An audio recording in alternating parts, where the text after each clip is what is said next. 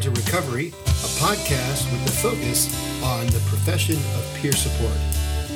For more information about how to subscribe, please visit our website at www.vprsn.org.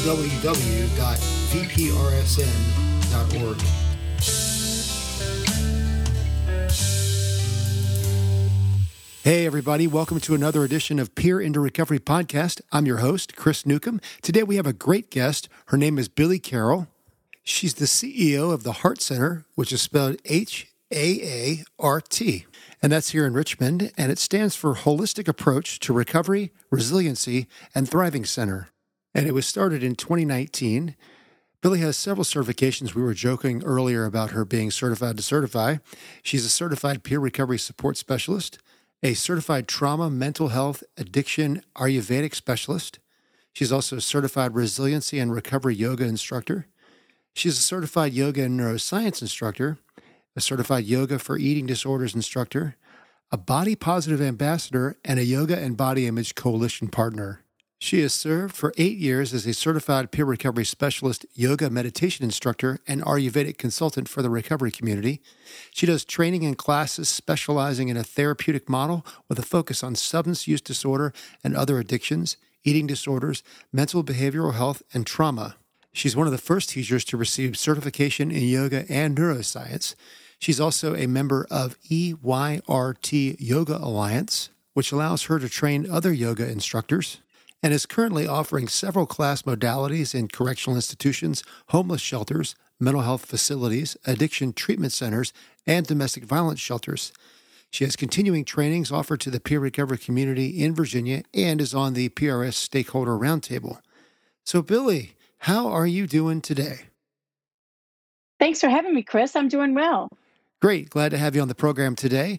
And as we were talking earlier, I was really listening to Billie and focused in and in my ADHD hyperfocus. I forgot to hit the record button, which apparently they say is important when you are trying to record a podcast. But Billie came to the rescue. Billie, I'm going to let you take it from here. Yes. So the breath practice that I gave Chris was called Breath of Light. It's one of my favorites. And it's very simple. You inhale seven times through your nose, like you're sipping in the air and then you exhale fully through your mouth and it helps to bring your scattered brain back to focus and it also helps the nervous system the parasympathetic nervous system come on board and calm down the body and the mind and you know, it did calm down my body and mind. And as someone with ADHD, as I mentioned, the brain goes too fast and, you know, concentration gets scattered. And with this breathing, you come back into the present, which was really nice. So why don't you go ahead and introduce yourself? You had told me earlier that you have kind of a standard introduction that you use. So I'll let you go ahead and tell us more about yourself and how your journey has led to what you're doing now. Thanks, Chris. So I usually introduce myself as uh, I, I'm a, identify as a woman in long-term recovery, and my recovery has been from substances, from childhood and adult trauma, from mental behavioral health diagnoses, including eating disorders, um, and I have many pathways for all of those that help me in my own recovery. But the thread that runs through all of them is the yoga, the meditation, and the Ayurveda. And so I came into recovery through uh, the 12 step programs in 20, I always want to say 20, 2022, but that's not right. 2002. I'm used trying to get used to saying that. And um, so since 2002, um, I've been on a recovery journey. And I rediscovered yoga in 2004 when I was going through a stressful time. Um, I'd taken my first yoga class when I was 19, and I was actually it was actually for college credit. So we learned a lot about the philosophy. We learned a lot about um, science. We uh, as well as the poses and the breathing. I was really really loved it, and I had a the way I jokingly say it is I had an on again, off again love affair with it. So I would do it for a while and then I'd stop and then I'd do it for a while and stop. But in in 2004 i came back to it when i was in recovery and noticed how much how much better it was now that i was in recovery right? That i'd stopped doing some of the things that had happened. And it wasn't as con- it wasn't consistent but it was more consistent than it had been. And then in 2013 i finally got a, hand, a better recovery stance on my eating disorders. And one of the things that was recommended was yoga on a more regular basis. And so I started attending more regular yoga classes and realized how much it helped me with my ADD. You mentioned ADHD, I have ADD, and how much I could focus better. And, you know, the whole being able, if I was triggered by something, to stay in the present moment, to calm my nervous system. And I had no intention, absolutely no intention of um, becoming a yoga teacher. At the time, I had a job that I thought I reti- retired from. I thought, you know, I'll never find a job as much as I like this one. And um, so it was not on my it was not on my radar. But there was this one yoga teacher that I took all the time, who I credit all of this to. Her name is Sarah Lovelace. I don't think she's any longer in Richmond, but um, one day after a car accident, uh, she said to me, "You know, Billie, you are a yoga teacher. You just don't have your certification." Now go get your certification. Only she said it in a lot saltier language, right? Um, things that you probably don't want to put on your podcast. And it was the way I needed to hear it.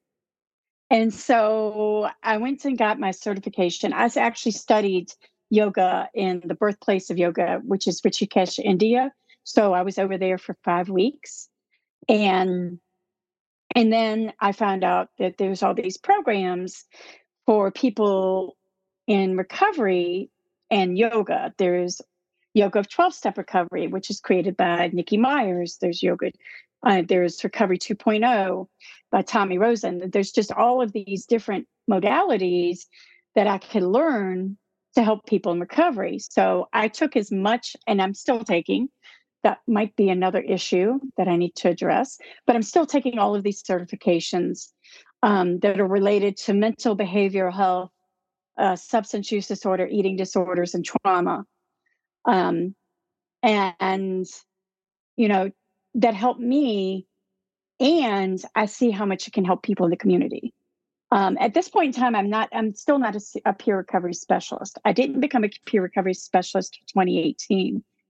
But what happened is I was teaching these modalities, teaching these classes uh, in places like the HARP program at Chesterfield County Jail and uh, the SAARA Center and the Healing Place and places like that. I, and I was trying to get in more and more places, but I was getting a lot of doors shut in my face. And a dear friend of mine who works for Hanover County Court System said, You don't have the right kind of credentials behind your name.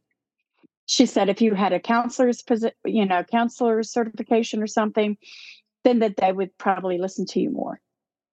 And so she, you know, she's like, maybe you ought to become a certified addictions counselor. So I looked into that, but I didn't like that. And the reason I didn't like that is because they told me I couldn't share my experience, strength, and hope, right? I can't share how these things have helped me. And somebody mentioned, I knew about peer specialists, but it I didn't cross my mind until somebody said, well, maybe you ought to be a peer specialist. So I looked into it and literally a peer training fell into my lap, including a scholarship. Right. And I was able to, I was like, okay, well, I obviously know I'm supposed to do this. And I took my training through the SAARA Center with Marjorie Yates, which I think a lot of people have done. Um, and it opened me up to see that, you know, not only could peer specialists give the things that I have uh, that I've learned to the people they serve, they themselves also could really benefit from what I, you know, from some of the things that I I teach. And so I reluctantly, because I wasn't planning on starting a company, that was not in my lexicon, that was not on my radar. I reluctantly tried to started the training center, you know, HAART recovery training center. Um, and it has been a wild ride. It is, this is not where I expected to be in my life. Um, but I could not imagine doing anything else. It sounds like you found a labor of love in your work, which really isn't work. Right. Right. You know, there's something to be said for doing the work that you do. And we all know work can be challenging, and you have those days when you're like, why am I doing this? But if that bottom line reason that you're doing what you're doing matters enough to you, then it doesn't really feel like work. It's more of a mission and a passion to accomplish what it is your heart and mind is set on. And it's really obvious that this is a great passion for you, which is awesome. You know, earlier I was joking about you having the trifecta of modalities that you've been sharing with people and seeing a lot of results from, and it's yoga and meditation and Ayurveda. So, why don't we get into it and have you talk a little bit about each one and how each one has been effective in helping other peers in recovery? All right. So, yoga, um, most people think of yoga as like the physical practice, like downward dog. I'm going to twist you into a pretzel things of that nature. And I can twist you into a pretzel, but I'm not going to do that today, Chris. Um, and and that is part of it, but there's so much more that's a part of yoga. Yoga comes from an ancient text called the Vedic text. There's so much wisdom and philosophy that I apply in my own recovery to help me kind of stay uh, on the right path. That's one part of yoga that I also like to to teach. Uh, and I'll give you an example. I, I teach at the Heart Program, and I teach both the men and the women. And um, when I was coming up with this training, this evolutionary recovery training, I asked them, I said, what is it that, that I do that you love so much that you want me to incorporate? And I was trying to think, I wanted them to give me things like breath work or poses, which is another part of yoga. And what they kept bringing up is the wisdom and the philosophy um, the things like how to, you know, the nine obstacles to uh, a spiritual life, the nine obstacles that can be to your, re- the same nine obstacles can be to your recovery. Um, and so I was really shocked that they that they were into this five thousand year old wisdom. Um, so that's one part of yoga, and then there's the physical postures, and the physical postures can help release tension and tightness. One of the things that I really love about yoga is it can help repair the damage done when we've gone, you know, that we've done in either eating disorders or substance use disorder, alcohol use disorder. Um, so we can repair some of the damage that we've done through this practice. And it's accessible. It can be made accessible. That's the body positive part. I'm the body positive investor. I've taken specialized training so that I can make yoga accessible to just about everybody because that's important to me. The other part about it is it can help release the energy and trauma that's stored in the body. So there's a book that's been very well read in the peer community and in the clinical community as well called The Body Keeps the Score by Besser Besser Band. I can't pronounce that. I believe it's Bessel van der Kolk which is B E S S E L, new word V A N, new word D E R, and final word K O L K. And he talks a lot about yoga and how yoga benefits the releasing of trauma. Um, and it also gives us tools that when we get into situations where we're in flight, fight, or freeze, we can release that chemical imbalance so we don't have to carry any new traumas, whether they be small, like somebody cuts you off in traffic, or whether they be large, like the death of a loved one. That's one of the reasons why I love yoga. And then there, there's also the breath work. And there's breath work that, can, that can go from the simple, like what I taught you with the breath of light, um, to the more advanced. Um, you know, so that you have a wide range of things that you can use to help you whenever you need to regulate your nervous system, to give you energy, to help you sleep.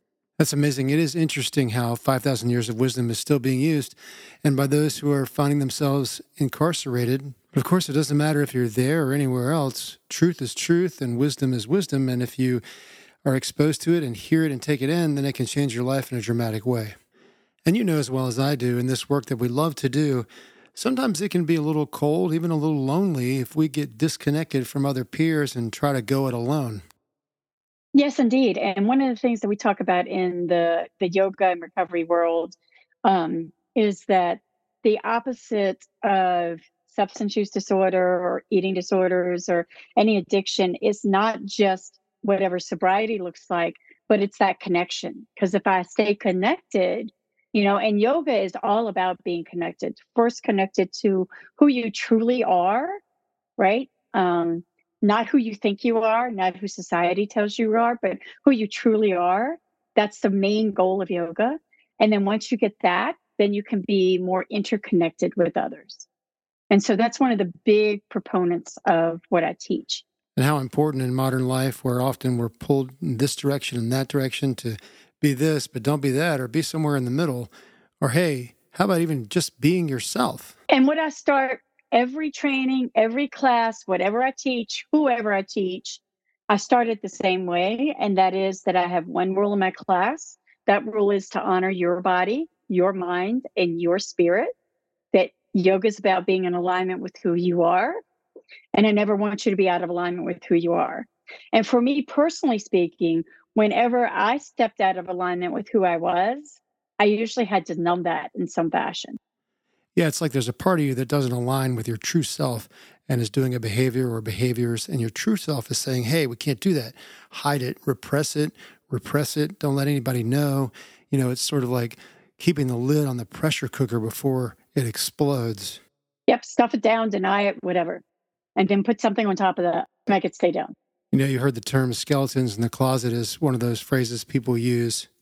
I would tell people it's not so much that we have skeletons in the closet, it's that they're pushing the door and we have our backs against the door and we're pushing back as hard as we can. You know, it's kind of like a cartoon when the character is getting pushed and their feet are getting dragged forward in the sand and you see the indent. It's like, instead of opening the door and let them fly out, get a fresh can of paint, paint the inside, put in a new light bulb, and just close the door.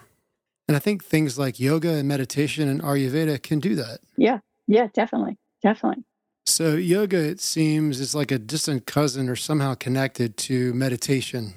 The ultimate goal that deep meditation into oneness, right? So that deep meditation into into everybody being connected in one. And there are yogis that have been practicing for decades that still haven't quite reached that, but they have reached other le- levels of meditation. And so yoga was originally intended um, Raja Yoga specifically, to help us to sit in meditation longer. That was the original reason for the breath work and the postures and things of that nature. Yoga and meditation do go hand in hand. And I've learned a lot of practices in studying yoga, but I've also done separate meditation trainings. I actually lived in Seoul, South Korea for a year as a I taught English as a second language over there and I've studied Buddhist meditation at a monastery. So I've done Buddhist meditation, I've done Sufi meditation, I've done Christian contemplation, and there's no wrong meditation. Whatever meditation works for you is the meditation that's perfect for you, right? Um, and I say that because so many people, especially in the recovery community, say, I can't meditate because my mind's all over the place. Well, guess what? It's doing its job. Now, some of us might have a little bit of an overactive mind. One of my meditation teachers describes your mind as a puppy that likes to wander off because it's not trained, and meditation's about training your mind. The way I put it is my mind is a sugared up two year old that I'm trying to make stand in line at Walmart. Right. So I get the puppy analogy, but that is not my mind. My mind is the sugared up two year old, and I'm trying to make it stand in a long line at Walmart, and it wants to go to the toy aisle, it wants to go to the candy aisle. But meditation gives you tools and gives you, it's like giving the, the two year old your car keys to stand in line. Or I guess nowadays, giving two year olds your car, your phone to, to play with while you stand in line. So it gives you tools to stay in the present moment. And why that is so important is because it helps you to create new uh, grooves in your brain. We all have grooves in our brain. There's a yoga word for it called samskara. The medical term for it is neuroplasticity. And your brain can create new grooves. Meditation helps us create new grooves by sitting in meditation or walking meditation or you know there's standing meditation there's all different kinds of meditation. There's coloring meditation. And when we create those new grooves then we have a better opportunity to make different choices. The other thing is and i use this as an example in some of my classes recently it gives us the gift of a pause right? So we don't have to believe every thought. And i'm going to use this example. So i was a smoker for 30 years absolutely loved it loved it loved it loved it still to this day don't know why I gave it up, but I got a husband out of the deal. Take what you can get, right? But I would say two weeks ago, I was coming out of the store and um, there was a guy standing smoking a Marlboro Red box. And I know it was a Marlboro Red box, not because I saw it, but because of the smell, right? I know from Ayurveda that smell is one of the biggest triggers there can be for anybody who's had trauma or has had a substance or you know anything like that. It's like oh that's a marlboro red box. And here's the thought the next thought was huh i wonder how much cigarettes cost now. I know they got to be a lot more expensive than they were when i stopped 10 years ago 12 years ago. And then i had the luxury because i meditate because i do do different things and also because of my recovery of going wait a minute is that thought a beneficial thought right because the next thought would have been, well, let's see how much they got they cost going back into the store, and then I'm on the way to smoking again. Right? That's a very simple uh, example of how meditation helps me in my recovery. I, and there've been many others that are similar, but that's the that's the most recent one. Yeah, I like that you said, the power of the pause. How great would it be if we practiced that more often? You know, from global scale with wars to butting in front of somebody in line at Walmart. You know, maybe the people in the 60s had it right. Like, dude, just get along, man. Peace, man. We can get along. Just relax. That's true. I mean, like, dude, we're one big happy family, man. Just breathe. I mean, forget whether you have the surfer dude you know, attitude or not, we're all on the same rock. Why don't we get along and pause a little bit and maybe share some love? Right. Exactly. Well, you know, yoga and meditation really are about the pause. And personally, I practice Tai Chi and Qigong. And it's very interesting because when I take 20 minutes in the morning and do it, it really helps with my ADHD and focus during the day. And all I'm doing is paying attention to my breath and doing these physical moves, which don't require superhuman flexibility or strength or athleticism. And when I do it, all of a sudden I'm concentrating and I'm focused. And it makes me scratch my head because I've been breathing my whole life, I've been moving my whole life, but I guess you have to put them together in this sequence. And when you do, they work. Well, the other part of that, the neuroscience behind some of that is when you're when you're focusing on breathing with movement, it's harder to focus. I'm not going to say it's impossible, but it's harder to like to breathe and move and make a grocery list. And the more you practice it, the more you train that brain to focus on what you're doing. So I guess that harkens back to neuroplasticity. Is that correct? Exactly. And when you said grooves in the brain, I guess another way to say that is like new neural pathways. Is that right? Exactly. Yes. And that's why, you know, I, as I mentioned before, I came in through 12 step uh, programs. I did not go to a treatment center, but I believe that that's probably why they say 90 meetings in 90 days is to create a new pattern. Yes, and for those who aren't familiar with the term 90 meetings in 90 days, it comes from AA or NA and other 12 step groups. And the idea is that you take a pause every day, 60 minutes, to check in with yourself and how you're doing with behavior or behaviors you want to stop or change. And it's just about taking some time and getting to know yourself better so that you can make different changes in your life, embracing health and wellness. And that pause is crucial to quieting our inner dialogue, so to speak. So we've got yoga and meditation, and now this word I've never known how to say until now. It's Ayurveda. I'm going to say it again just because I can. Ayurveda. And why don't you go ahead and spell that for us, Billie? It's spelled A R Y U V E D A. So Ayurveda. And what that literally means is the science of life. Ayurveda is the sister science of yoga. So it came from the same wisdom text that yoga came from. Um, and basically, what it what it is is it's a way of living well. So it's not illness focused like modern medicine is reactive. You know, if you break a bone, if you have an illness, we're reactive to it. It's more of a wellness focus physically, mentally, and spiritually. So it's uh, the whole package. And one of the things that Ayurveda can do is it can prescribe certain yoga practices as a way of keeping you well. It's a bit complicated. It's based on the five senses uh, as well as the five elements. So there's a little bit of complexity there. Um, and, but it's once you start practicing it, it's really beneficial, especially to people in recovery, to work with the five senses. How can I, you know, how can I appease my five senses so that, I mean, I get triggered by the smell of a cigarette, right? Um, are there things I can do to keep me well?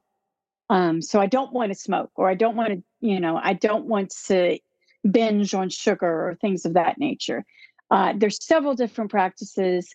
A lot of what I use is I use a lot of the sensory practices.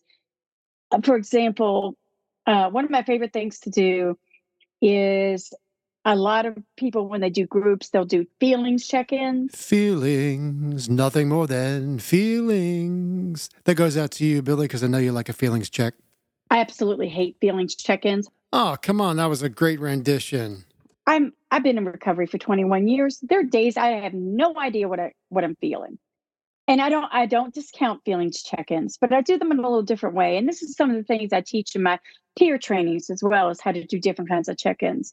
So one of the things that I will do is instead of saying, How are you feeling today? I will say, What color resonates with your mood today? So I can tell you that I feel yellow, but I might not be in touch with feeling happy.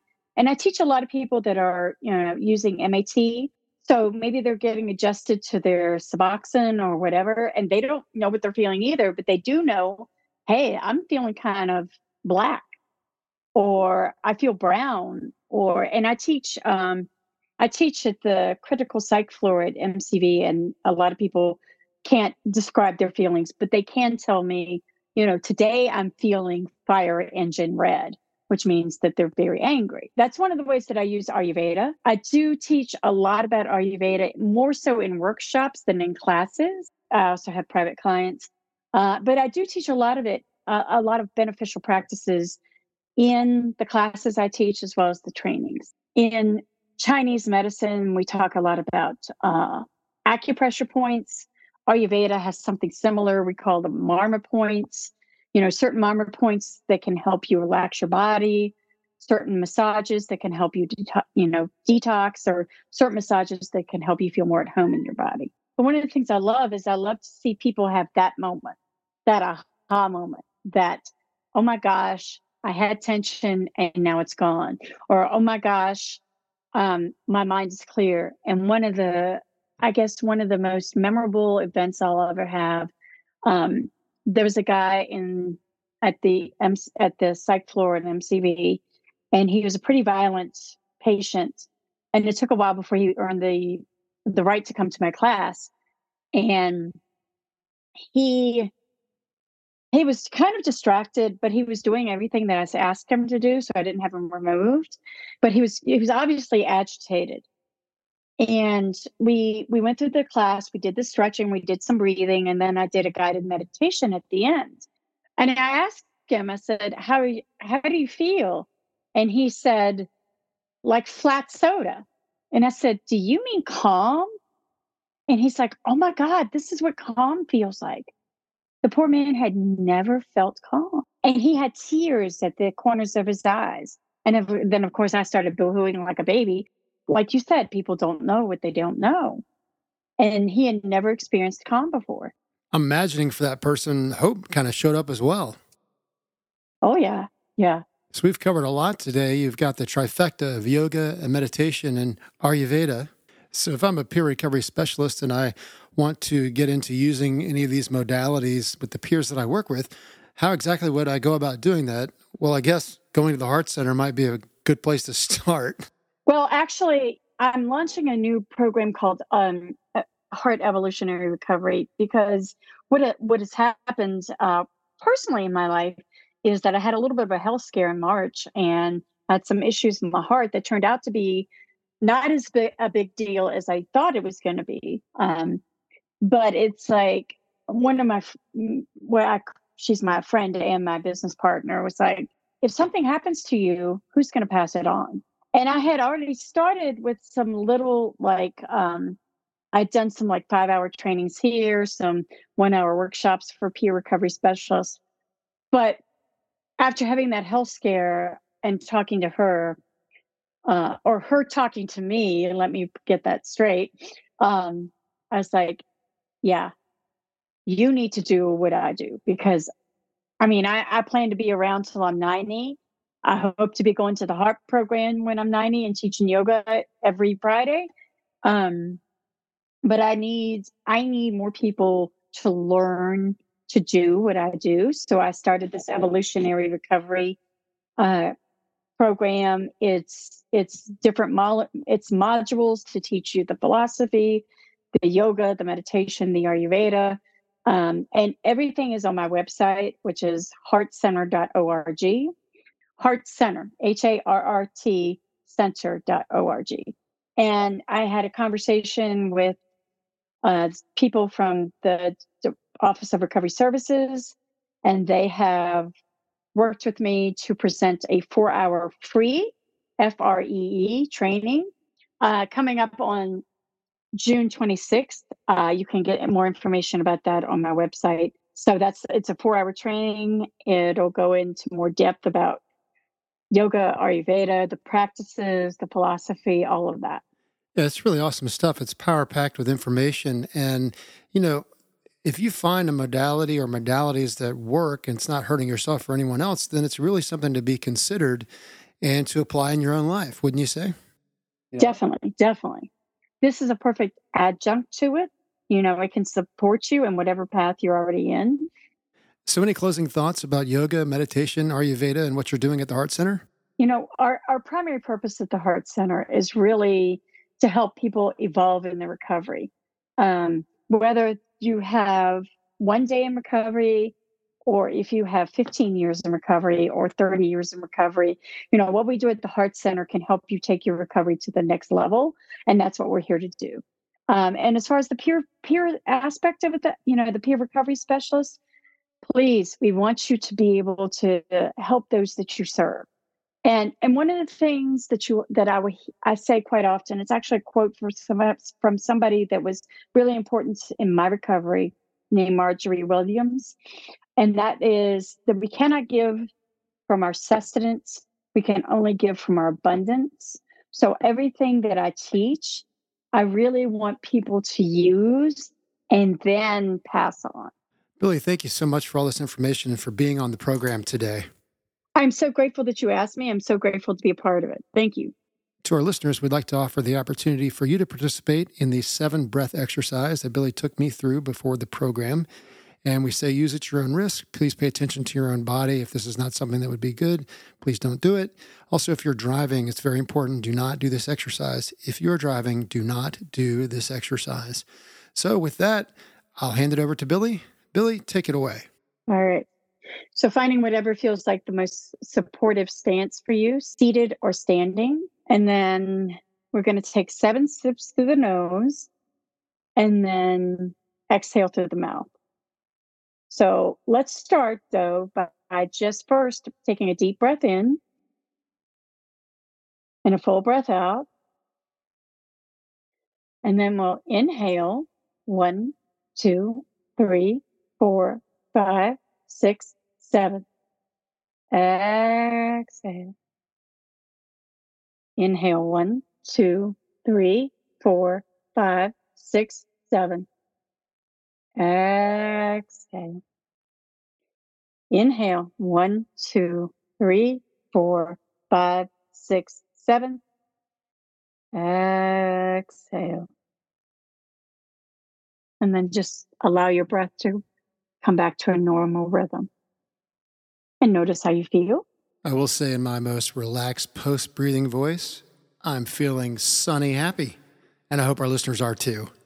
I want to thank our listeners for listening to the Peer into Recovery podcast, which is brought to you by the Virginia Peer Specialist Network and Mental Health America Virginia. And if you like our show and would like to subscribe to the podcast, please visit our website at www.vprsn.org and please leave us a brief review on iTunes. In the meantime, Please take care of yourselves, everyone. We'll see you soon.